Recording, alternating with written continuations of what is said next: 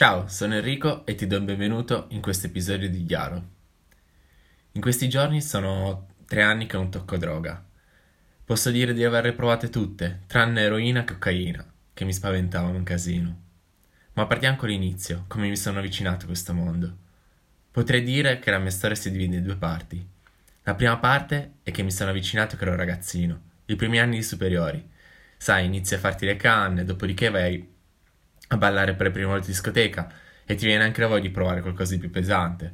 Sì, perché alla fine sei giovane, vuoi sperimentare, vuoi divertirti, sono cose nuove. E questa situazione è durata fino ai vent'anni. Poi, come si dice, ho messo la testa a posto. Mi sono fidanzato, ho trovato un lavoro che mi piaceva, insomma, stavo trovando una quadratura. E questa situazione è durata per qualche anno. Dopodiché il lavoro si è rivelato un problema. L'ho perso anche i problemi con la ragazza stavano iniziando a uscire fuori. E quindi mi sono solo detto, boh, proviamo di nuovo a farmi qualche canna, giusto, se no, esci con gli amici e boh, ti riprendi di nuovo a fare due tiri, a fare due tiri. Dopodiché magari vai anche a ballare e riprendi di nuovo il giro. Ma pensavo di farlo con un'ottica di divertimento, niente di più. E invece non era così, era l'esatto opposto. Perché pensandoci bene, alla fine la mia vita prima era in continua crescita, mentre ora era in down. E praticamente stavo, face- stavo nascondendo i miei problemi creando un altro problema. E non era più un divertimento, era solo una copertura per nascondere i miei problemi. E anche se avevo trovato un altro lavoro, sentivo che dentro di me si era rotto un certo equilibrio e mi sentivo forse è un termine un po', po', un po', pesante, dire perso. Però praticamente cosa mi succedeva? Finito di lavorare in settimana mi trovo a casa dei miei amici e ti dico la verità, neanche mi interessava vederli. L'unica cosa che mi importava era staccare da tutto. Li vedevo, li salutavo e boh, iniziavo a farmi le canne e ciao ciao serata. Invece quando andavo a ballare non mi interessava veramente di andare a ballare, della musica o tutto, mi importava solo farmi.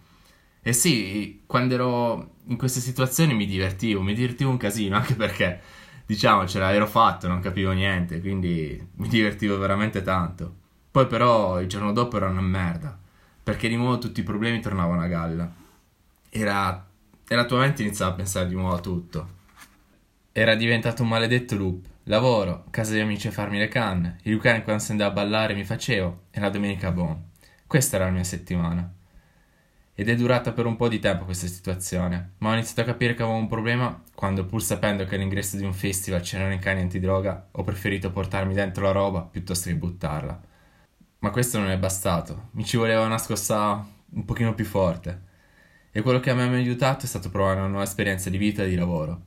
Mi sono aggrappato a quello con tutte le mie forze.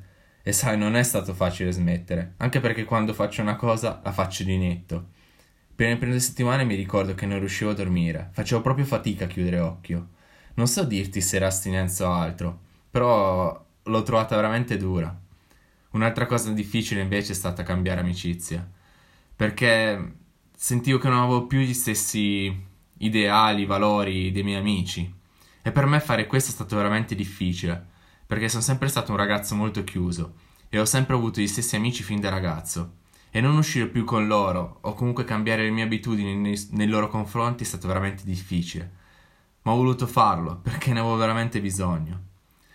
Ad oggi, ogni tanto quando esco con loro e si girano canna mi viene voglia di farmi due tiri, ti dico la verità. Oppure quando si parla di andare a ballare e si ricorda le vecchie serate, sì, mi viene, mi viene la voglia di farmi. E così mi passano in testa questi pensieri ma poi penso anche alla persona che sono diventato da quella decisione di tre anni fa, di smetterla tutto e questi, spens- e questi pensieri svaniscono in un attimo, perché da quella scelta ci ho solo guadagnato.